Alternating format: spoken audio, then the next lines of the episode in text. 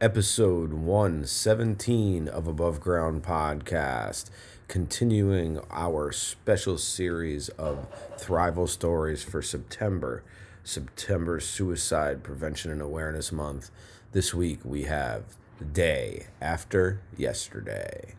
Disclaimer The hosts of this podcast, Timothy Patrick and Will Foley, are by no means medical professionals. However, Having lived experience with mental illness themselves, they have gained useful perspectives on common mental health issues that some of us struggle to overcome on a daily basis. By sharing their stories, they hope to create connection. By creating connection, they hope to help you find your purpose. And through purpose, we can all begin to build the foundation for positive mental health. This is Above Ground Podcast. Are you ready to lace up your boots, throw up your horns, and jump into the pit? Then let's stomp the stigmas of mental illness. It's time for Above Ground Podcast. Now, Will Foley and Timothy Patrick. What is up, everyone? Welcome to Above Ground Podcast. Above Ground Podcast. because you can't serve below. That's right, Timmy. You down with TPP? You know who that is. You know me. You know me. That's right, huh? Not show friends, and show business. That's right. That's He's my back, buddy TPP. That's yeah. I've been on a I've been on a long sabbatical, a self-imposed sabbatical. it's all right. You got to take those sabbaticals once in a while, man. You gotta walk it. We do. Um, this morning we are joined for an interview from an anonymous guest. Uh, she chooses to remain anonymous because there's a lot of things involved in her story. Um, she lost a spouse to suicide. Uh, there's all sorts of entanglements in her story, and we're gonna let her share a piece of herself with us today. And I first I wanted to say thank you so much for trusting us to to be a part of your story and and and sharing it with us. I, we we really do appreciate it. You're welcome, and thank you for having me. I think it's really important what you're doing. So, Thank you. Thank you. Yeah, you real very quick, much.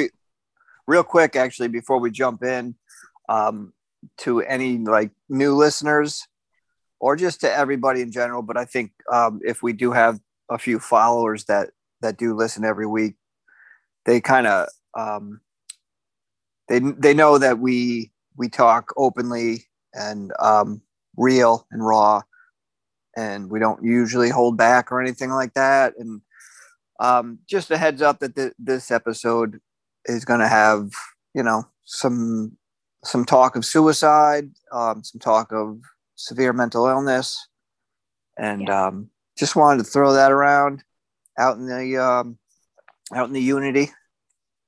Mm-hmm. Ah, I see the kitties. I mine's not coming in. Fernando's not making a visit this morning. He's Yeah, shut he's out. gotta know shut up. out. Yeah, he shut out of the studio this morning. yes, So I will and just certainly some triggers there. Yeah, Uh, most yeah. definitely. yeah. I will just say, how are you? I am. I've heard other people talk about when you're dealt a certain hand, you don't really have much of a choice in, especially with children involved. You don't have a choice in having to conduct your life a certain way, or it will just be all downward. Um, so overall, I am good. I have a very happy, stable life.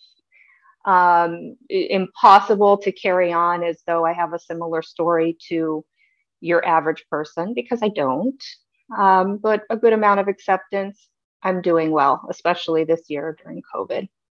I'd say that I've weathered possibly better than a lot of other people. Excellent. And that's good to hear. So have I. Um, the forced sort of slowdown of everything for me was kind of a, a welcome thing, to be honest with you. Yeah, it was for a, a lot. I'm hearing that. Yeah, I I, I know it was. Diff- I know it's been difficult for a lot of the people that like we're involved with on a regular basis, but um, it for for me personally, it was good. Let Let's Mhm. start with l- let's start wherever you want to start. Where would where would you like to to take this story from and lead it to? Okay, so I don't think it would be possible to just isolate uh, the loss of my husband as being the only relevant mental health issue in my life. It certainly was not. At the time he died, I know family thought the phone call was going to be about me, not about him. That came as a surprise. Um, I think a little bit of a backstory. I've lived all over the place. I'm from upstate New York. Um, like a lot of people, and similar to your your podcast there, Will, uh, family neglect, really being on your own at a young age, dealing with mental health issues around depression, anxiety, the self worth that we learn from our parents when that isn't there the way it's supposed to be. We fill it in with other things. Um, so that's a good place to start. I I say that I escaped my life, and I certainly did. Was somebody that ran away as a teenager, um, ran away again, but landed accidentally in Broadway theater world. Uh, ran away again to California, to New to New Orleans, to uh, lived in the Midwest, lived overseas in England, and through the rounds, I think I was escaping the mental health issues of my youth and trying to make sense of that, that you never can.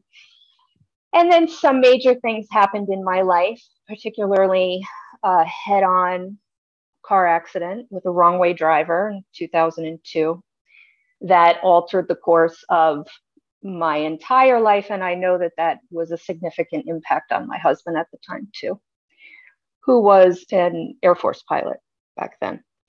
Wow. So, yeah, you have a you have a laundry list of items to choose from. Well, to so focus on any one thing.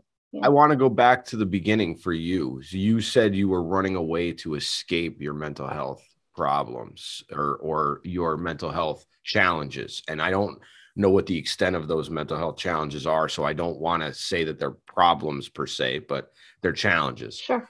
So how when did this start? When did you notice that you were different or something that that was not normal compared to what you thought it was when you were a kid? I remember as far back as I can being a child and just having um, this inner cloud that would come over my mind and my thoughts and my soul. And I knew it wasn't normal like all of the other children around me. There was something profoundly dark, um, terrified, desperate, and an inner sadness when I was 12, I had a surgery on my eye. I had a benign tumor, and they took that out. It's a hereditary type of tumor that a couple of cousins had also had. And I just remember the family influence of, oh, she may die too. There was no chance of dying. There's a bit of that Munchausen uh, mixed in with the, the narcissism and the need to control. Sure. So I think that that, so I, I think that there was the predisposition to it, whether it was organic or through nurturing. But then around that time, 12, 13 of that surgery, that inner darkness, that macabre kind of foreboding feeling was sticking around and it was going to be like a major character in my life from that point on. So I had several um, episodes of what later became a major depressive disorder. Was hospitalized once myself for suicidal, well, a suicide attempt, suicidal ideation within a, a following attempt. Um, yeah, I, I had a few people up there kind of intervene a little bit. But to get back to your question about running away, after the depression kind of took hold in my life and was a firm, solid thing, and I had been diagnosed with cyclothymia also on top of it, which is a bit like subclinical bipolar light. You okay. know, I've never I've yeah. I've never heard that clinical term before, honestly. So I that was okay. Thank you yeah, for sharing that. Me me neither. Yeah. I didn't know what that was. Yeah, cyclothymia, it's sort of the cycling dysthymic disorder. Okay. That can come That's, with depression. Make makes sense. Yeah, I'm familiar with that part of it. Mm-hmm. Anhedonia is a huge component, just complete loss of interest in anything. Um, depression is the one illness that I say robs you of your ability to overcome it. You know, the, the very things that are tools to fight to fight it off and to regain that stability that we all need is what is removed with depression. So it isn't as simple when you're in it to just say, get some exercise, socialize, eat your well balanced diet, you know, to maintain the, the structure that you need to have a good, stable life. And being at a young age, didn't really have the uh, tools coming from family around me. You're you're on your own. Do you have mm-hmm. a do you have a familial history of mental illness? Like, is there distinct parts of your first part of your family or going into your like cousins or something? It isn't known. I know on my father's side there are some cousins that have had some major depression issues. On my mother's side, they are still caught up in that 1940s, 50s. Oh, if you'll cry, they'll come and get you. Um, talking bad about someone that has something attached to them, you know, speculating about someone's mental health all the time, writing someone off as crazy. So there is a huge pressure, and they're high achievers. They're, they're, they're very successful, a lot of them on that side there's a lot of pressure to maintain that status quo. Life is wonderful. We're all good. Let's sure, talk which, about our successes. Which but is a component some, in driving that, which is a component in driving that mental crisis, sure. mental health crisis at some point for someone because you can't Absolutely. you can't keep up can't keep up that charade forever because that's really just a charade of trying to feel better than you are and and just getting yourself drowned in your own success or your own whatever it is. Exactly but we normalize it if it's from a parent. So in my circumstances it's been with hindsight and having to take the no contact approach. A lot of children of narcissists eventually do have to do that the other stigma with society is that your parent is your parent and it's your job to love them. So we don't understand if we have a parent that's completely toxic to us and we and has maintained such control over our own lives. It's a barrier. We can't live our own lives until we've had some distance, we wrestle control back. But it's been in these last 10 years um, of having no contact where the true psychiatric disorder of that one side has become a lot more illuminated. I can look back now and say, okay, the first time I, you know, in the 80s had the the gothic face and hair on and came out into the kitchen, it was abnormal for my mother to hide behind the kitchen island and start crying that there's a demon that that's an that's not because she believed it it's because it was a sick act of i'm going to make you scared to control your behavior.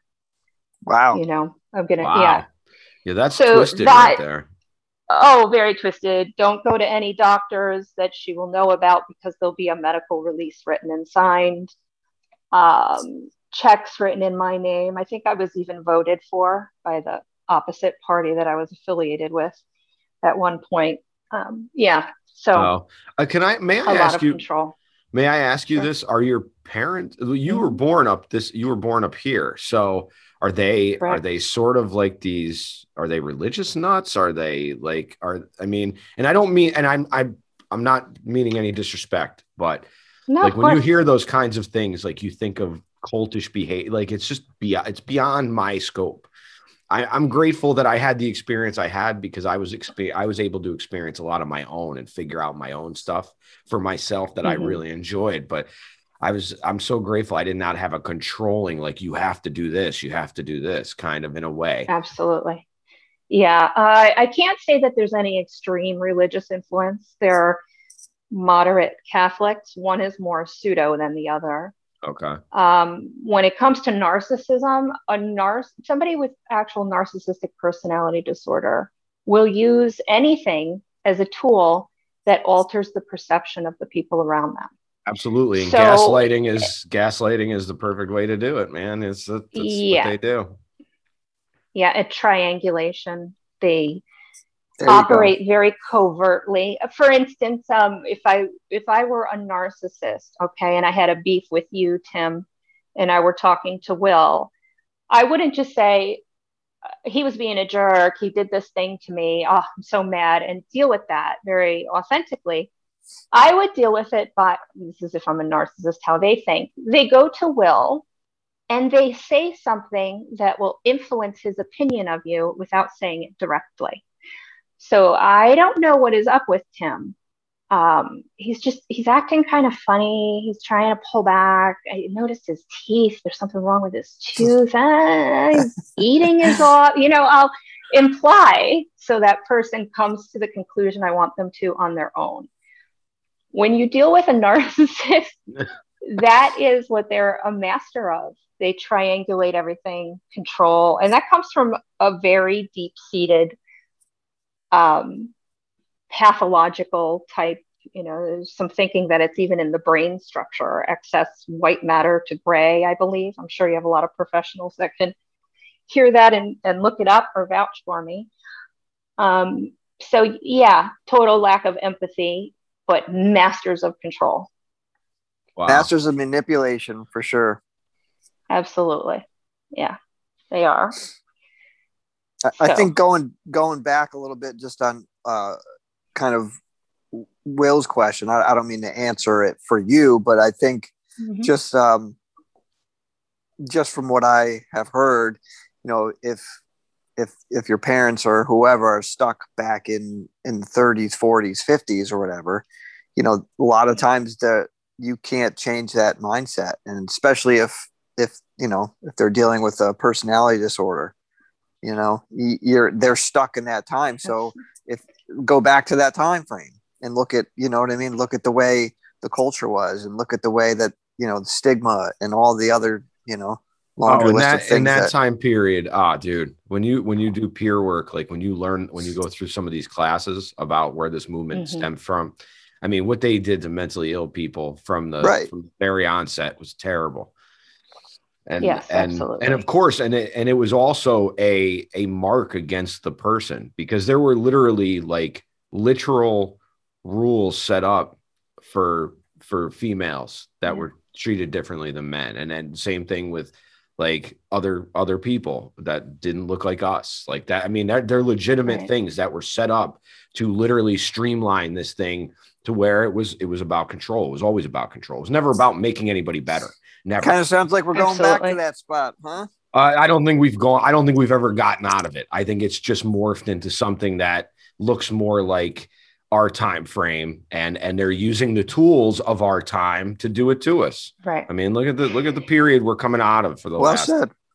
you know well said, yeah. I, yeah I, have heard a lot of stories of um, from staff in psych hospitals where there's they enjoy like dating someone for a takedown sure. So yeah there there's an ultimate Yikes. act of control and power.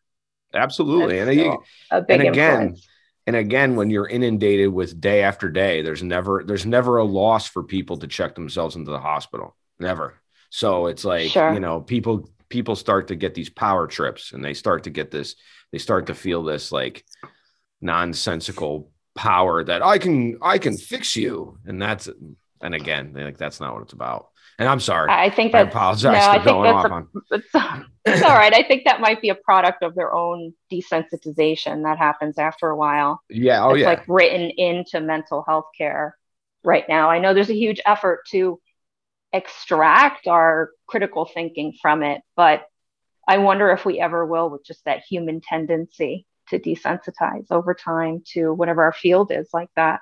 Well, I mean, if you look at, I mean, we go back to Nazi Germany. We desensitized mm-hmm. millions of people to murder another group of people. So I think we can desensitize ourselves to anything if we want to. I mean, if you see it enough and you're and you're well, told enough about it, like you can desensitize people. I think that's where the true power is, is in the the the good fight of you not being desensitized and staying awake enough to see that it's it's really just a control thing. Now it doesn't matter which side it's coming from. It's like this constant tug of war where you have to sort of stay in the middle of it and have the the wherewithal to be able to withstand whatever psychic battle is going on between your good and evil and I don't know. Do not well you're you're speaking to the Lucifer effect there, which Tim and I had addressed after meeting. we discussed a little bit, but yeah, well, that's yeah uh, how the, good people turn bad. Yeah, well, I I you know I I don't know what your stand is on Lucifer. I don't I don't buy into this. I don't buy into this. Satan is the ultimate evil. Like I, I don't think Satan is anything more than Jesus is. They're just symbols well, I think it's just of, a term. I think it's just a term that that whoever coined the phrase. Uh, you know, I've never heard of that. I, I, don't think I've ever heard that. I, I didn't either until that. she until she uh, you know. And I'm not saying so I'm a Satanist, but it's just you no, know, it's no, just like it's, this it, this bullshit of oh, you know, this one is the only one. Right. It's just like it's nonsense to me. But it doesn't it doesn't um have anything to do with religion. Actually, I'll I'll bring this up. So if you anybody took Psych 101, chances are they learned about the Stanford Prison Experiment right? So that is where they took a group of people, and I think it was supposed to be for about two weeks' time. And they said, okay, you're going to be the prison guards and you're going to be the prisoners over here. And they gave them the uniforms. The experiment became so extreme where the people given the prison guard title and uniform became sadists, completely sadistic very quickly. They devolved into that. And the people given the title of prisoner became um, subservient to it and tolerated it. And I think they may have had some early Stockholm syndrome type syndrome or symptoms developing also. Um, but this is something that has fascinated me now for decades. The person who put on this study at Stanford University wrote a book called The Lucifer Effect. And it's based on how good people can turn evil. And a lot of that has to do with the division. So just a uniform, just a title. But we see that in our world today. If you're looking through the internet, through social media comments, people say things now they would never have said even 10 years ago, openly wishing death and, and ill will on someone. We also have Lucifer effect through road rage when we're driving in a car. Um, and I, th- I personally believe the masks contribute to it also because it's anything that breaks down that human face to face, eye to eye relation, and and that with it where that is the standard and the norm. It's anything that's corrupting that.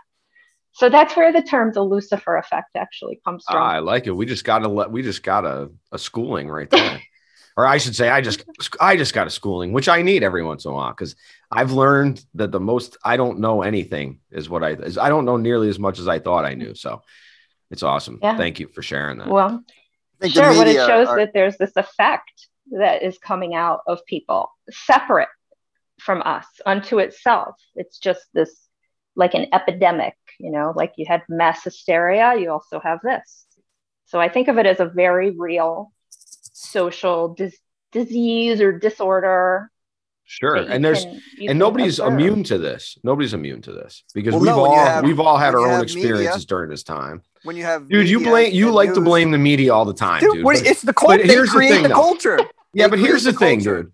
Dude, they create they the create, culture. Yeah. If you if you allow them to pull the culture, then they create. You're right. Culture. You're right. But, but, there's a lot of people that can't I think, think for themselves. Well, there are, but mm-hmm. I think you, you I think again, I think again though, you like like I, I love this like swath. Like we got to blame this, we got to blame that. The I'm fact not blaming is, them, but they're a part of it. If we did the self work, we wouldn't buy into any of it, dude. It's like we just changed roles. I've been saying that fucking for years, and now you're saying it.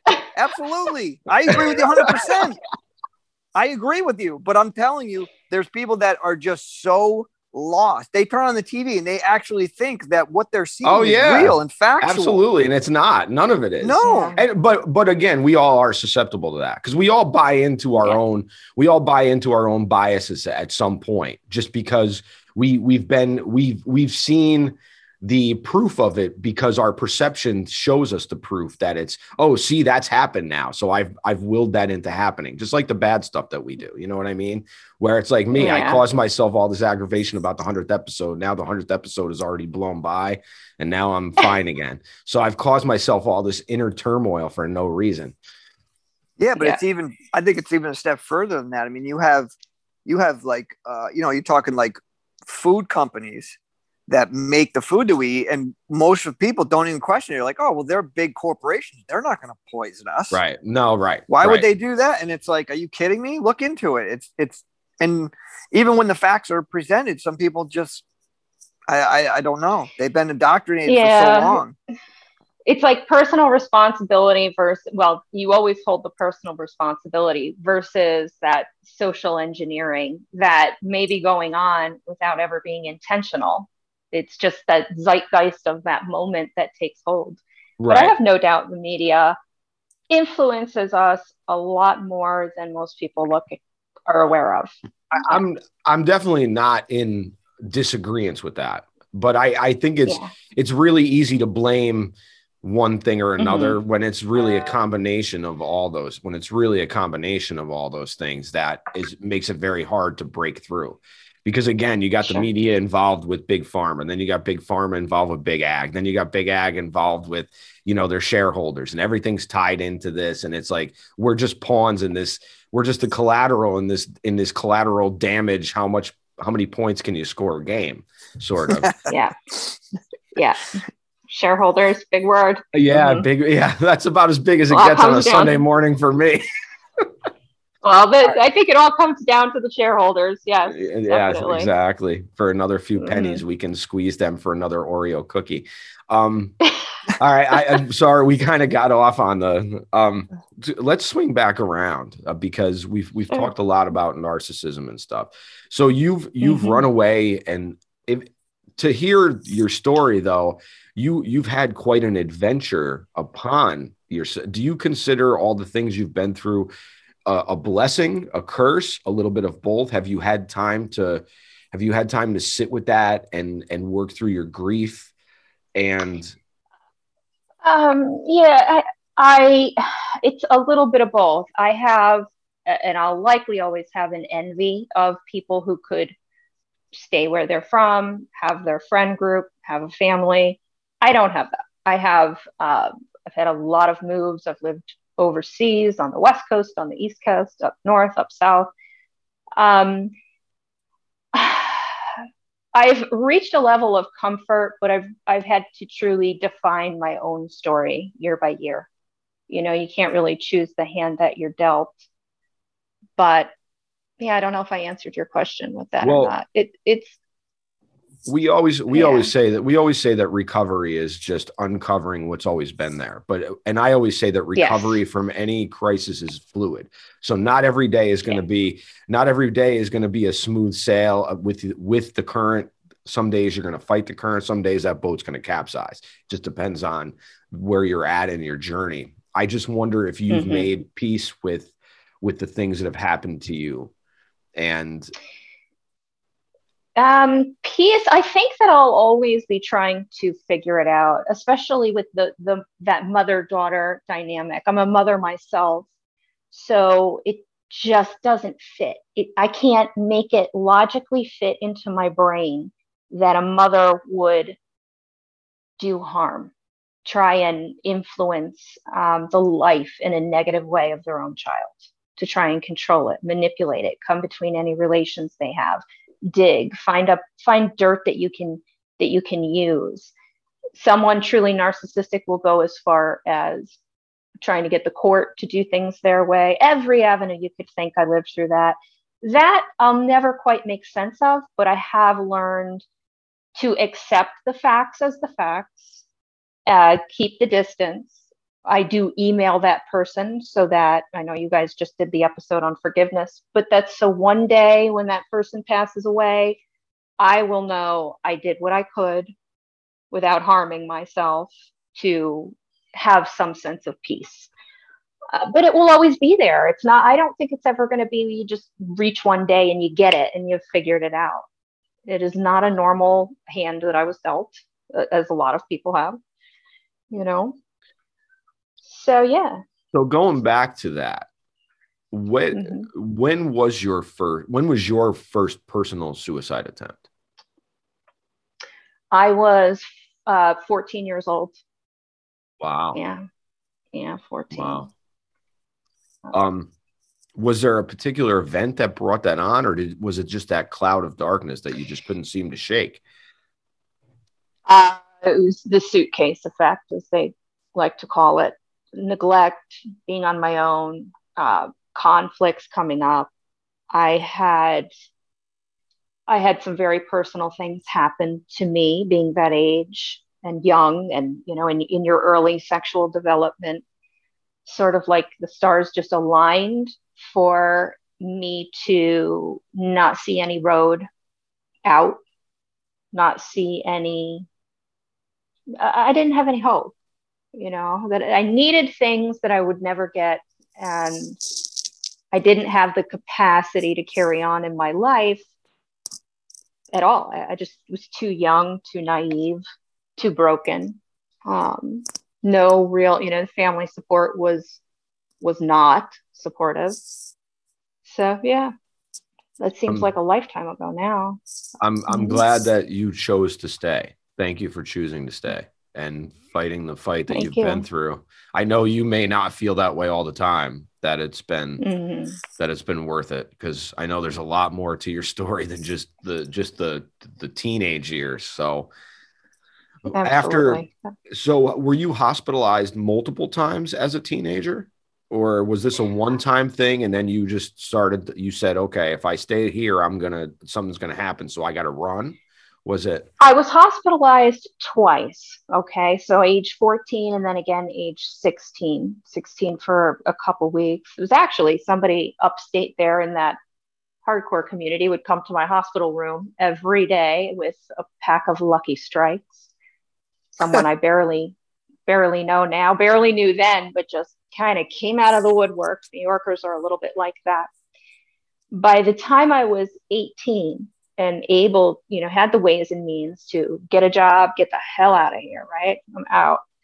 Um, I had someone enter my life that was incredibly intelligent, an old lawyer, pianist, philosopher, constantly reading, very observant, good, good person. And he would say, It isn't you, it's your mother. It isn't you, it's your mother. And just constantly drill into my head that I, at some point you have to see a parent that raises you dysfunctionally as an adult looking at another adult. And that's where you begin to truly make peace, not with the need of a child that, that keeps so going well. back to the well. Yes, that keep as a child, you have a child need, even as an adult, to go back to the well over and over. And the well is fucking dry and it's That's always right. going to be dry. Right. You're not going to get the person to change. You're not going to have an enlightening moment where they understand. Um, and you have to accept that. That's that's the real path forward. So setting that up and seeing it was about that, seeing this person as an adult, as a broken adult, that you just begin to walk that road of emotional independence. You know where you aren't in going my, to the well anymore. Yeah, in my own personal journey, I've I've been working on this a lot, a lot this last few years between with my mom and stuff, and and in with my dad. Like my dad and I are really close. Um, like yeah. my dad had his own had his own struggles that you know led him to to want to drink too much and stuff and i've and i've realized that you know we all have something that's in our that that haunts us from childhood and I know sure. he had, and I know he had a lot of stuff, and I know my mom had a lot of stuff being, you know, the first generation of, of like United States citizens, pretty much, because mm-hmm. my grand, my great grandmother had gotten my grandparent, my grandmother out of out of France as Hitler was dropping bombs.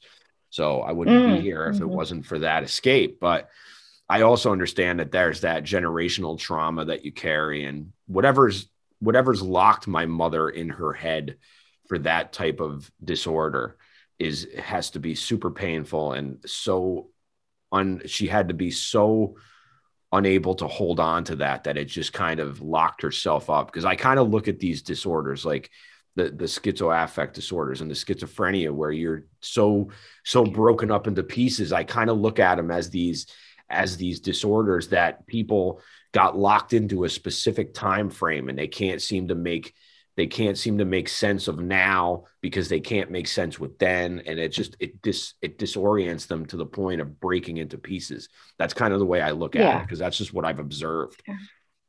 And It's there's an epigenetic there's possibly an epigenetic component to that also. So um, i know when they look at the families of holocaust victims it's one two generations later the, epigenetic impact of trauma is showing to be more and more relevant from what i understand now in evolutionary biology there was this old, it was called Lamarckian evolution. This idea, you know, the giraffe had the long neck, does something so their neck is longer, then the baby is born with the longer neck. It's like passed on that way um, through events actually happening to you. And it was written off as bunk in the biology world, right? No, that doesn't apply. Lamarckian evolution, it's, it's, Dif- it doesn't count anymore. Right, 'cause they well, can't now quantify it. epigenetics they can't wonder. quantify it Yeah. they can't they can't put proof on it because we want blind faith we want to go to church and pray on sunday but we don't want to believe that the spirit world actually exists it's it's, it's Right. like it's a laughable but there's you know genetics and experiences of our grandparents directly influencing who we are today so we can see that now yeah Do you think you had you had mentioned a little earlier? You had mentioned, um, ex, you know, kind of uh, compare like acceptance. You had mentioned acceptance and and Mhm. you know looking at at as like two adult grown adults. Do you do you think that that just acceptance and and kind of um, seeing it in that perspective was one of the the main variables in in you you know in healing and moving forward? Yeah so when i get an email like i did a few weeks ago that's just completely crazy and unrealistic. Um, crazy in that it's intended to be harmful. Uh, you know hey i know you have these people in your life. When you went to see this person they came and confided in me. When you went to that person they came and confided in me. Rather than arguing it like that is not true. That would be uh, in one case illegal or um, out of the scope of practice of say a lawyer to turn and confide in you and i'm an able bodied adult. Um, those kinds of things i don't react. I'm not emotionally reactive the way that i used to be. I don't bother arguing.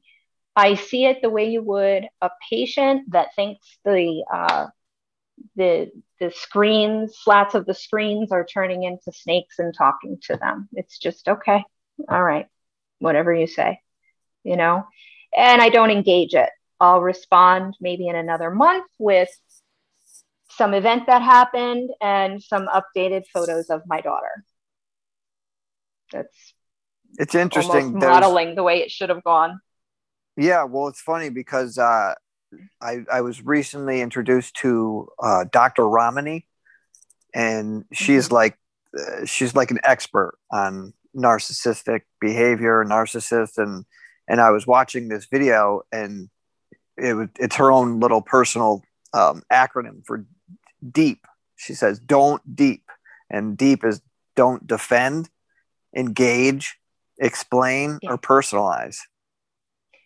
Exactly. Yeah, Yeah. because they will target. They will Right. find any little thing and that'll be what they go on Yeah. and just get spun up out of control on whatever they're whatever's going on in their head at that time. Yeah, Don't feed the animals. absolutely. Yep, don't take the bait. so Don't take the bait and set it up yourself, you know, just respond how you should with the kind of conversation that should have been going on. And that's it. And limit. You have to really limit because they will, uh, true narcissists will, they will mess up your whole world. If they have anybody that knows you and they find out, they will try and influence them. Um, if they can get a hold of paperwork, mail, you know, in, in the extreme cases like I had, they'll try and hold it, control it. Yeah. hmm yeah, Make it I- difficult for other people to be involved with you. So it Yeah, so- becomes so uncomfortable for the rest of the family. They just kind of back away. So over the years, all they know of you over time is what came from the triangulator's mouth. And that was carefully crafted so that they could keep control. Oh man, We that's just- uh, yeah. we just lost a narcissist in our family recently. Um, and it was so controlled that nobody was even told that the funeral was happening on on the side on our side of the family. Like we were called Oh. immediately following the death, but nobody wanted us there to be involved. Is yeah, it's uh yeah. When what a fucking Yeah. stew we got, man. you know, I, I'll I'll say when it comes to funerals, I experienced a bit of that narcissism kind of uh, invading my husband's funeral because where I had my husband's side, the whole family was at my house, whether I wanted them there or not. They were family, my family, and they were going to be there. And this is not blood relatives, my in-laws, and they have been since that well through our whole marriage and, and before where that parent, well, it's my mother, she managed to act like she was the director, you know, like the theatrical director. But funny enough, keep everyone I was related to from my family away and out and not really talking to me, just showing their face, following her lead, taking her instructions as though it had come from me, and staying away Wow. you know well that would yeah that would risk the relations they don't want Sure. people to know you on their own they want to control it Right. They They, want to to. control the narrative because they're either hiding something or they they want to manipulate you or they want to hide something from themselves. I I think a lot of it is hiding Mhm. something from themselves that they're too afraid to face. That's Whether yeah, usually with whether narcissists. it's you know whether it's whether it's a bad childhood and and being neglected themselves or, or abused themselves or and learning those skills from the from the person that had ignored them sure and and then it carries on and then they figure out new ways of of developing the narcissism even deeper i think oftentimes. Yeah you know and and it's one thing to ha- say like date a date or marry a narcissist you divorce them you eventually start to identify behaviors that are unhealthy you learn about codependency you know it's like the normal it's completely if it's a parent and they're extreme how do you know yourself? Everything you know of life all your security stability came from that person right that right created you. So it, it really is a little bit of like half the Gypsy Rose story in that regard and half uh, the, the mommy dearest. You know, it's Right. their world and I'm in it and they're going to be in charge of the whole thing. right and they're in charge Um, no so matter what it's- yeah, so it isn't leaving a situation that collectively came together or just happened as an adult. It's extracting your roots to try and parent yourself the way that they didn't. And it takes years to even see that, to really see the depth of how sick it was. I like the Uh, anybody- extraction of the roots. That's uh that's a good that's yeah That's pretty- bingo You know, ding, very- ding, ding. I was, yeah. yeah, I was very close to my sister-in-law. Like she's become over the last 22 years and ex- just one of the most important people in my life. She's like my sister, you know. Uh, early on, there was a huge influence from that parent talking about religion. Keep your rosaries when she's around. She's poison. She'll bring poison into your life. You see, so anyone who is close to me, it was who are you talking to? Who who who is that person? I know them. I'm gonna, you know, um, yeah, it's very different. So I gotta I gotta It's ask parent. just he- hearing some of that, um, if we can maybe uh, I don't know, fast forward a little bit when Mhm. with with the tragedy surrounding your husband, did Mhm. did you get some um, uh, I don't even know the word I want to use like accusations, backlash, or or anything from from other family and Uh, funny enough, I had a my in-laws side. All of our old, my husband and I went to college together. We we were both pilots in the aviation world for a while. oh you were as well Uh, civilian, yeah, just private pilot. I stopped once he was commissioned, and then we were engaged, and I had my daughter. okay Um, yeah, our old friends from flight school all stayed close to me. Um, people on his side, my family on his side, I'm all we're very close to them. I did find out through no less than two separate people. My mother had implied to my late husband that I was having an affair, which of course I was not. Um, that was not the reason for his death. I don't know if it was a factor. It may have been, although we were pretty open with each other. I think that would have come up out of his mouth.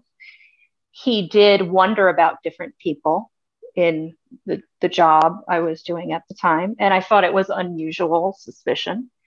Um, so I didn't have any accusations. Anybody that saw him and knew kind of what was going on for that year prior, then month, and say three weeks, they they knew. Where the narcissistic parent, of course, that's it's a gold mine. They capitalize. They just someone's death. Oh, now give me your birth certificate, all of your your social security. I'll hold it in my bond box for safety. You know, it, it was the way to step in and assume control. Um, Unbelievable. Move back near your family. I couldn't help you when you were young, but I can now. And it was just an elaborate setup, you know, to you take your kid to their lesson they go to, you hand the instructor 20 bucks, you find out down the road, you know, your mother's been paying, but by check every time. Oh, okay, got it. And then you hear, I think there's a little bit of an agenda going on with that person, you know. So, and there was, there was, it was my husband's death was an opportunity. They, yeah, it was an opportunity for them. Wow. Now you, you had mentioned just now, uh, like a year prior, um, was there I don't want to use say was there signs, but was there like uh, you know an extra noticeable stress going on the year before? There had been stress from the time of uh, me getting hit in England. So that was 2002. It was an up and down road for a long time.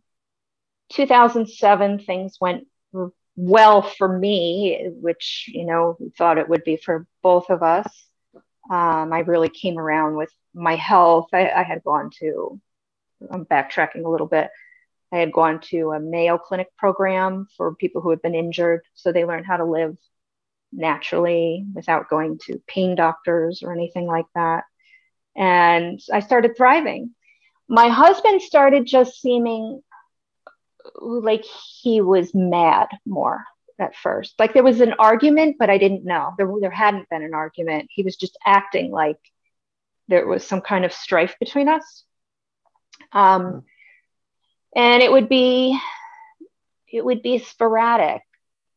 Um, we had 10 years together where we were very happy. He was very nice guy, kind of uh, broadly likable you know, if you knew him, you would have liked him. He was funny and uh, really huge heart. Would cry when I was in childbirth. He was the one to cry at the wedding. He, you know, um, always had a funny movie quote. But yeah, some of those behavioral changes, I can't quite put my finger on. It's closer to the actual event of him dying, where I look back and see very uh, hallmark things that he was doing that don't make sense at the time when you're in them. Sure. Yeah. But yeah, it, it's kind of like touch and go for where you look back even five years before or 10 years before they died. Was that a sign? Was that a sign? That's the stuff you'll always do. I'm sure. But, yeah. You can um, beat yourself up. Yeah. So a lot of just uh, sleeping more, he started having a hard time getting up before 10 which was unusual for him that's a hallmark of depression yeah yeah and, but then and, you know acting, in men mm-hmm. in men anger can be a, uh, another hallmark in depression yeah. for sure yeah he was expressing all the hallmarks of depression but whether he wanted to yes. acknowledge that or not was that's a different yeah. story we did he did acknowledge it um, i found a therapist he was a pilot so they couldn't at least at that time i'm not sure about now they couldn't go into a psychologist and or a psychiatrist and say hey uh, because of his job it cost you your license or you would need some kind of medical waiver to then be able to fly which doesn't make a lot of sense. Um, so we got a, a therapist involved, and he was going to him for a little while. He did start, I don't know, I'll just jump into, you know, explaining really what, that period of time was like. Um, he would suddenly just changed, you know, even pupils. Uh, he he became more physical. He'd walk past me in the hall and knock into my shoulder. This isn't, oh, you're in a relationship with an abuser. No, this is my sweet, loving, devoted, loyal husband of 10 years, you know, nine years at that time, that's suddenly and radically different with their behavior. That's a cause for concern. And I was more concerned for him and what the hell was going on back then than I was thinking the way um, a woman would when a man does that to her. Can I just I just wanted to ask a question. Was there any was there any injury that he sustained head wise or anything? Was he involved in the accident with you from he was not in the accident. He was actually in uh, South Africa at the time it happened, and they Red Crossed him back. I was in a military hospital overseas. Um, he had not, he'd never broke a bone in his whole life. Okay. Um, he died having never smoked a joint. You know, we're talking, he was happy. He was funny, the kind of guy that the whole, his whole family just adores. Um, our friends adored him. And he just had this inner, uh, it's not like he was acting outrage. It's as though he was spontaneously bubbling up you know, like a volcano, and then instantly fearful. You'd see in his eyes a shock and horror about the reactions coming out of him that he didn't seem to be in control of. Did he see? Did he see service combat mm-hmm. at all? Well, he was um, a pilot. He was not fighter. He was okay. tanker. Okay. He did have a lot of time in. It, he was in Kosovo, Afghanistan, Iraq too. Okay. Went to Saudi Arabia a lot. Mm-hmm. Wow. So he so was sub- he was he exposed was, to things. Okay, so he was yeah. definitely exposed to things, but he was exposed to things more on the strategy side okay. and uh, than in on the ground. He was not, you know, infantry. He wasn't stuck in Fallujah or anything like that. This okay. was around you know, going, uh, mm-hmm. go, going back a little bit to what you had said it sounded like he was a, a, a pretty sensitive guy. Yeah. So in that in that aspect, you know, when you you know when you feel such great love and you are able to show it, you have to think of the other side because if you feel great love, oh, at yeah. some point you're going to have to feel feel the great loss, and I understand that yes. for sure. Yeah, that's very well said, Tim. I had to I had to just chime in with that. that was very well said. I like that. Absolutely. You know, when you're yeah. when you and, and obviously you said he's, he was involved in the plan, so he was obviously a thinker. You know, you got a thinker that's mm-hmm. you know deep, sensitive. Uh, you know, our heads aren't always the uh, the uh, warmest placed. you know, place to yeah. hide, I guess. He wasn't one for. I mean, deep in terms of just by his nature, he was warm hearted, good spirited, good sense of humor, easy to get along with. He was not a deep thinker where if I asked him, hey, let's talk about uh, the universe or life after death, I don't need to know that, you know, kind of easygoing, didn't need a lot of contemplation in some areas at all. Um, but yeah, super sweet and sensitive and um, involved yeah, but it was, it was a complete personality change. I wanted to swing her back around to something that you had said earlier. Um, and the reason mm-hmm. why I say this is because Tim and I experienced the loss of one of our really close friends two years ago to suicide. Mm-hmm. And we worked together. I actually went to school with this gentleman. Um, and there's a lot of reasons that Tim and I are doing this is partly because of him and and he was a part of our circle for a very long time. But um, you said you had said that he was kind of you. They were expecting to get a phone call about you and not him. Mm-hmm. Is there yeah. is there like is there like some sort of and I, I don't mean to I'm not insisting on anything, but is there guilt? Sure. Or is there is there shame attached to that? Is there like it should have been me? Like have you gone through that too? You know, I I understand a lot of people do. I did not go through that. I did not go through feeling it should have been me, not him. I had then a nine year old, you know, and um, she and I were and have always been very close. And my reaction was, what do I do for her? Because it's I'm mom and I have to, you know. Um, but the reason that people thought it may have been me when that phone rang and they heard it was about something bad was because my crash had happened in 2002 and that was very severe. It was head on, wrong way driver. I was driving a, a British car, so the wheels on the other side. The other driver was driving an American car. So back farm road. It's actually, if you if you look at the cover of the division bell, it's pretty much that field around that cathedral okay. or, or in that vicinity. Um, and I, ha- I was trapped. You know, the car was smoldering. I woke up for a moment. I had a shattered sacrum, broken lumbar spine, rib, some jaw trauma, and I had a, a brain hemorrhage. Wow. So I woke up for a moment just to know I would die. Uh, car, I could see smoke, probably from the airbags, but there was a lot of debris, uh, gra- or field debris and dirt, glass all over me. And looked down to see if my legs were still attached because I had significant caudal, you know, caudal equina or caudal nerve root damage. Sure. And it was a period of years where I went from hospitalization to, you know, sit up for 10 minutes to go home, but then it's a wheelchair, it's a walker, it's uh, doctors, it's getting nerve blocks, not a lot of long term surgeries. But that certainly impacted my husband's life and career. And those little things add up. So, where I'm finally a couple months later, you know, I'm home, I'm out of the hospital, he can't go be deployed um, he's I can't move at all yet. You know, I hadn't had a shower in a month other than wet wipes. He's doing these things for me. He took the caregiver role.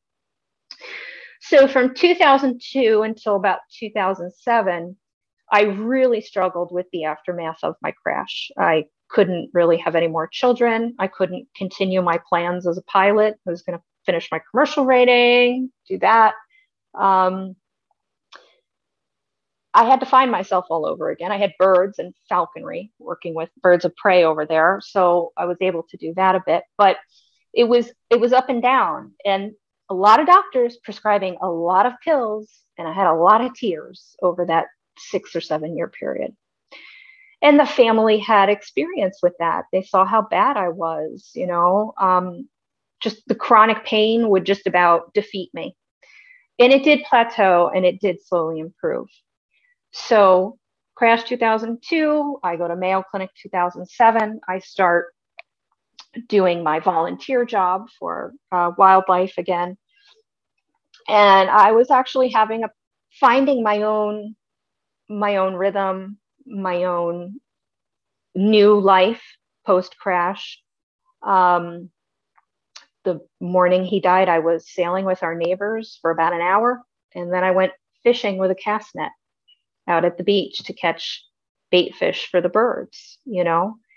Um, so here I was doing so much better, but the hardships that we had had around the crash are why people thought it was me when the phone rang. Okay. Yeah. Makes complete that clarifies makes, it. Makes complete sense. But now that you've kind of yeah. laid out the the the the physical trauma that you experienced, nearly dying, and mm-hmm. I mean, mm-hmm. being in such a horrific crash, and then expressing the fact that he was your caregiver. He obviously took on a lot of different roles that he necessarily didn't plan for, for one thing, but maybe not have yeah. been. And he may have rolled with it because that's the gentleman that he was and because he was yeah. a strong guy, but he may not have necessarily mm-hmm. wanted that. And it's, and I, yeah. I feel, I feel, I, I, I got chills. It's, I'm so sorry that he had, yeah. Go, you had to go through that because that's terrible. Yeah, it is terrible. And I think he always felt a little bit of guilt because my injuries happened at the hands of another military member overseas because of his job, you know? Uh, so, yeah, he felt like it's because of okay our, our lifestyle and that happening. Is that why uh, you uh, were in England? Little... Is that why you were in England at the time? Were you living there? Were yes. St- was he stationed yes. there? Okay. Mm-hmm. Mm-hmm. Sure was. Yep. No, yeah, if uh, if you don't mind, I'd like to kind of, um, you know, you said in the beginning about, you know, I, there's no real word for it. I'm just going to say like uh, suicide etiquette. I'll call it. Mm-hmm. Um, sure. You had talked to me um, through text before about, um, you know, dealing with, you know, how you dealt with certain things or how you felt about certain things and how, you know, maybe people don't know what to say or don't know how to say things. Um, can you just talk about that a little bit, uh, th- that side of it, and you know maybe what you think um, you know could help, or you know what you may want other sure. people to know? Yeah, I think you know um, when somebody in your family, your spouse, child, or somebody dies from suicide I know anyone will will understand what I'm talking about when it seems like the people around them stand, stare silently, and uh, seem to be emotionally walking on eggshells. Right? They don't want to say the wrong thing. Uh, a lot of people. I heard another guest of yours talking about how people can say that some really silly things like, "Oh, that's the plan God had for them," or "They're in a better place now." Well, but even at the risk of saying the wrong thing, I think you're better off doing it. You know, um, the survivor may react poorly in the moment if you really fuck up, but over time, it's much better that you were there than if you politely pull away. And I know in my experience, you know, this was this was a shock and trauma that I had amnesia to for quite a while. I found him in a noose. Oh. Um, came home and the front door was locked. We don't lock the door. One of us is home. What's going on? Something is wrong. And go around to the laundry room. I push to open it. It's heavy. We had a Turkish carpet rolled against that corner. And in my mind's eye, it was like something's wrong, but I think the carpet fell in front of the door. Push it again. There's a thump no, the attic alcove pop out was right on the inside of that door, and he had hung himself through that, through the eaves. So it was his body that I was pushing. And that room was marginally dark. It was daytime, but not a lot of light. So when I stuck my head in, it, it's my husband's face right there in my face. Um, I couldn't remember that for I don't know how many months to where the police, when they were down, I think I, I got a little sidelined, but I'll just go with explaining it to you. Um, wandered down to a neighbor's yard. Actually, the neighbor who I was good friends with, who had had my daughter at, for a sleepover the night before with her kids. They were all still there playing in the backyard. My daughter is playing in the backyard. I can hear her giggling voice, and I'm in complete shock staggering down the road to them as the police are back and forth. By that point in time, my brain had already not accepted this is my husband and he is now dead. And I'm asking the police, what are you going to do? He has to go to a hospital, you know, and I'm envisioning him sitting at the dining room table giving his story as to why he did this, why he acted like he had died, and that they would take him off right? Take him away somewhere. No, ma'am, he's dead. He died some time ago, they tell me. So um, I had complete amnesia. And when you're asking about how people should treat you or, or behave, so consider that I had a, a number of male friends, old friends, you know, like good guys too, suddenly unfriend me because they had maybe uh, jealous wives or whatever it was. When you go through a death like that, you are not out looking uh, for men. That's not what you're doing. You are, have a very real human need, just as a soul in your body, to see another soul in another body and have some kind of super basic eye to eye, I care about you connection from them. That is it.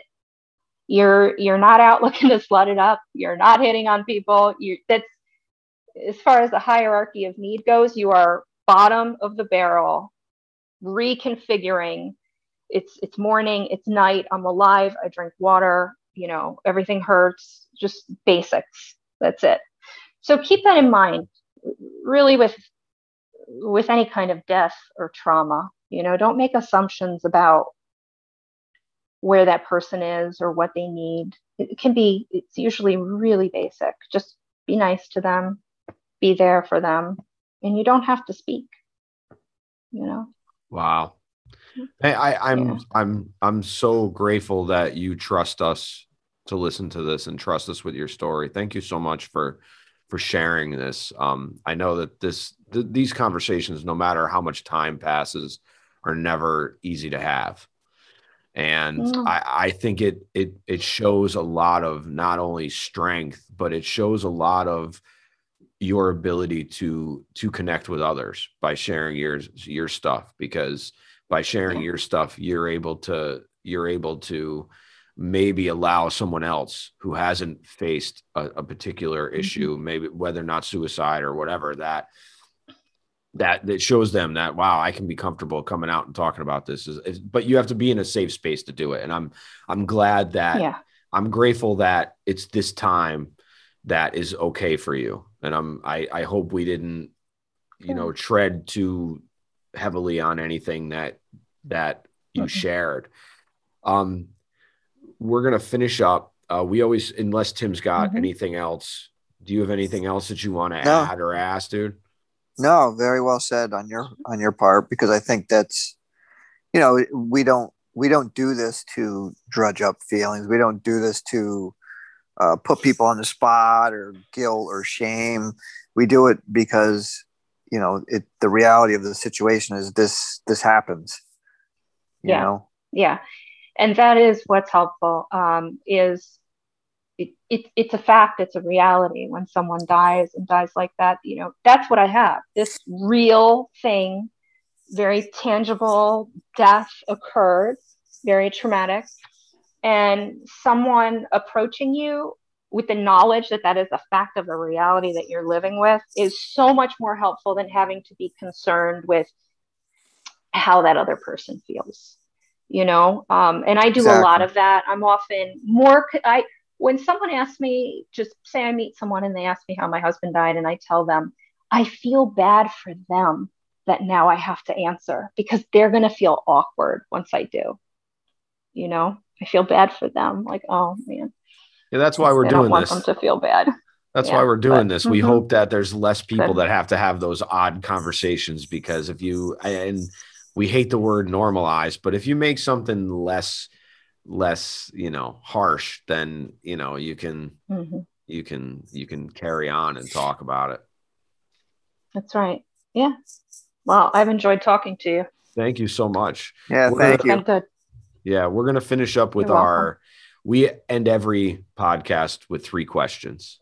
So i'm gonna let tim ask the first one. Do you have a favorite or least favorite word Oh, a basic. I use ameliorate a lot. So not a swear word. Swear word. Would, I don't know. I, I, the word ameliorate. I don't know what it is about it. I love it. I use it when I can. You know. Can you define, please? Yeah, yeah, exactly. Sure. Um, she had. She had. She had nausea after the roller coaster ride, but I gave some Dramamine, and that has been ameliorated. So ameliorate, you know, it's like to fix, but it has a nice ameliorate. It's, it's a good word.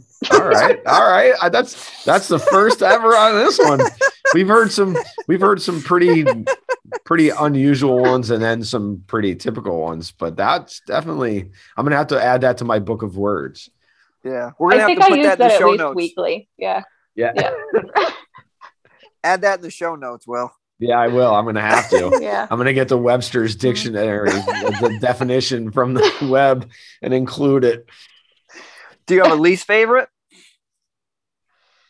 A least favorite. Um, I think stupid is probably being overused to describe anything that has disgust or disdain or is inappropriate. That's stupid. That's stupid. It's let's be more specific because we could call people that too. But if they're born stupid, hey, don't discriminate. I like it. well Um, said. Well said. Yeah. We don't like to discriminate. That's why, like, that's why, like, that's that's what stigma is. Stigma is Yes. discrimination. You know what I mean? That's what we're here Sure. to destroy. Um, Right. yes, so the, the, second idea of right question. and wrong, good and bad. That's right. So the second question is a very lighthearted one. Uh, is it cat, dog, or other? And I think I have the answer for that, but maybe not. Oh, cat by a mile. Okay. Cat by a mile. Yeah. Yeah. What it, what is it about cats? First off, they're they're living sculptures. Mine are as soft as rabbits, and they don't require uh, love that's related to subservience to that master servant. You know, it's complete dependency. They don't have that dependency. They have a bond, and I, I like it. that. I, I, love, love all it. animals. I love. I do love dogs. See, I Tim. up with dogs. See, And that's Fernando. what- that- Fernando just wants a bond, dude. That's I all he know, wants to and we do. bonded the other night. We bonded the other night. You know, we just I have we have to set boundaries with that. That's all. Yeah. It's a good exercise in setting boundaries. exactly. I set boundaries with a cat. Well, you can't do it with humans, They so you walk can do right it with over 'em. cats. Exactly. You got to start Cats will somewhere. walk That's right, right. over them. Yeah. yeah. Oh, all right. So if you could do anything for mental health as a whole without any kind of restraint, or if you would like to see something done to mental health as a whole, what would it be? I would definitely change the stigma. I would, I, I think that I'd create some kind of movement that aligns it with neurology overall, not as this separate figment of thoughts, because it isn't. It is really a subfield of neurology. You know, when it comes right down to anxiety, you're talking about catecholamines in your body. Panic, you're talking about a physiological reaction. So Yes. even at the brain chemical level, you're talking about someone's neurology and continuing to hold it up as this psychological, you know, it's in the mind. I don't think that's doing any service. You even see that in healthcare. Oh, they're psych. That patient, no, no, no, nothing cardiac, no, no wounds, no, not this, not that. They're psych. They're just psych. You know, implying an irrelevance or like a choice. Yeah, yeah, I Yeah, get Right, or a less than ship. That, Less than. No, yeah, less than. Yeah. then, Oh well, they're they don't have a heart problem. They're not going to immediately die. They're just mental. you Yeah. know, and- Yeah, it shouldn't be an either Almost like we can't fix Someone's them. Mentally, yeah, almost yes, like we can't exactly. fix them. It's, it's not either or. Someone isn't mentally healthy and stable, or they are not. There's a spectrum at any given day, at any There given year, through There we go. everyone's a lifetime. You know, it's like the ocean. What condition is it in if we test the water right now? No one is in either or when it comes to mental health. Not one person. Wow. So, uh, Wow. yeah. That was freaking fantabulous. Your your That good. insight, your in your insight is is unbelievable. Um, yeah, That was a great I, answer. I, I I meant to, and I wanted to ask you this because I know that when it comes to the spine and the neck and things, um, and those Mhm. things get injured, they can create like disconnects with your brain because obviously that's all one system in that that neurological system runs the from the from the back of your skull right down through your tailbone. Did you notice after your accident, did you notice any increase in in your mental health issues uh, without I, I mean obviously you were in such physical trauma that your mental health probably wasn't even a thought because you were in so much pain all the time that that's probably all you could think about. But did you notice that the depression or anything like overtook you? Was it yeah because i can't imagine I having to learn how to walk again would have been very easy and, and Sure. having to go through all that rehab and Well, I didn't truly learn to walk again. I it was a slow progress and a lot of physical therapy with the bars and all, you know, the typical image you see. Um, I always knew how to walk. So it was just once the nerves could reconnect and I could control the muscles enough, it was a slow progress.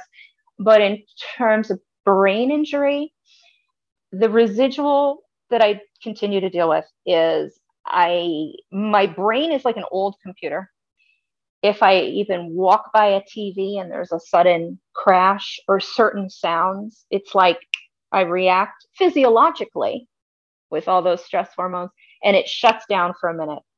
If there's too much noise, I can't really isolate where the one person talking to me is coming from. If I'm in a home and somebody has the TV blasting and they go to talk, I pick up the remote and mute it and say, I'm sorry, I have a hearing problem, I can't hear you. So disconnect psychologically it would be hard to look back because there were so many uh, medications they had me on and so much recovery going on with bones and everything. It, it would really be hard to know what was truly just brain. I do continue to have an awful lot of sleep inertia so i have to plan good two to three hours before i need to be somewhere that i'm up because i won't be safe to drive for the first hour. No substances just don't feel with it. Feel like i'm coming out of a coma every morning a little bit. Um yeah noise. I have a hard time. Funny enough i don't mind going but i do have a hard time in walmart just because when you come around the aisles that that idea that somebody might be right there or coming at me now i don't know if that's more trauma related or brain but just try and keep things kind of on an even keel I haven't had a- it all I haven't had a TBI that I'm aware of ever in my life, and I and I'm not even comfortable in Walmart, so that doesn't matter. Yeah, I was gonna say, I was gonna, I was gonna say Walmart has that effect on most people. I was gonna, yeah. Yeah, that's stone mental illness. If you, you know, if you're fine with Walmart, probably. I Oh, wonder yeah. if there's I, I wonder if there's something you can do uh, to ameliorate those those uh, feelings. I think I've maxed out the amelioration of. Uh, wow. I've maxed it out. I, Okay. Yeah, I do my breathing. I stay calm. You know, but it's it's it's it is noticeable. You don't sustain something like that and just carry on like your Mm. old self. No, and and so much of that, and so much of that rebuilding your life. See, like obviously, it, it's it's it's so harsh because you have the beauty of being able to rebuild your life after such a tremendous event like that accident, and then you have such a tremendous loss on the other side. That is, it's Yes. that yin and yang is has got to have so much weight to it that you can't it's probably hard for you to celebrate where you've been is it well actually i want to ask you is it hard to celebrate where you've been because you have so much strength to be able to get through that but yet you have such a devastating loss on the on along with it that have you been able to like Yeah, sit down um, and, I can go, and I'll probably do it today. Go to the beach, float in the water, and just look up and allow things, including my whole history, to just be. I can only be present right now. Uh, I, I can start feeling sorry for myself a little bit, of course. Can't we all? Um, I can start, yeah, you know, like why didn't I have this? Why didn't I, you know, I, uh, any kind of trauma there are many factors to how well you will cope. And one of the biggest ones, there's no getting around it, is your support structure. I had limited support structure, you know, both after the crash and after losing my husband. Um, that family on his side that I'm all close to, they're not here. They're all spread between two countries and a couple states. Um, we were military, so I didn't have old friends here. They were all at the base and have since moved on. Um, so I I can feel a little sorry for myself. Like, wh- why didn't I have that? You know, if if I still lived back home. You Now, when I was up there, people came out of the woodwork. New Yorkers are some loyal ass people, let me tell you. Um, so yeah, I, I don't get carried away. I can appreciate the growth. I can appreciate from whence I've came, whence I come, and um, but have a, a solid appreciation and now an ownership of my past. You know. Wow, that's a great way. That's a great way to leave it too. Thank you so much for. Yeah. Thank you so much. I know this has got to be heavy, and I hope you enjoy the beach and you enjoy floating in the water today. I can't wait to go to the Thank beach you. in July when we go on vacation. I, I Tim knows this. If I don't bring the salt water home, mm-hmm. uh, with me, like for the next three or four months, like vacation sustains me for a good like five six months. But I know I'm cycling if I don't bring it home. But this year I'm oh, yeah. bringing it home. Damn it, I'm bringing it home. Bring it home. Bring oh, it yes. home. The sun, sun in the water is very healing. Yeah. Yes, it is. Vitamin D, baby. Well, thank you so much. Thank you. Yes, thank you. Thank you. And uh, we can't, it can't, there's nothing to add. Timmy, uh, until next week, man, be well. Be safe. Be above. above. if you've lost someone to suicide, you may feel overwhelmed by grief, confusion, or even anger, but you are not alone. The American Foundation for Suicide Prevention offers support in the weeks and months following a suicide. The Healing Conversations program gives those who have lost someone to suicide the opportunity to talk with a caring volunteer. Having experienced suicide loss themselves, our volunteers know firsthand the emotions associated with this type of loss. They can offer comfort and guidance, as well as community resources that may be useful on the path ahead. Healing Conversations are available in person, on the phone, or by video chat. To learn more about the American Foundation for Suicide Prevention and how to schedule your own healing conversation, please visit afsp.org forward slash healing conversations.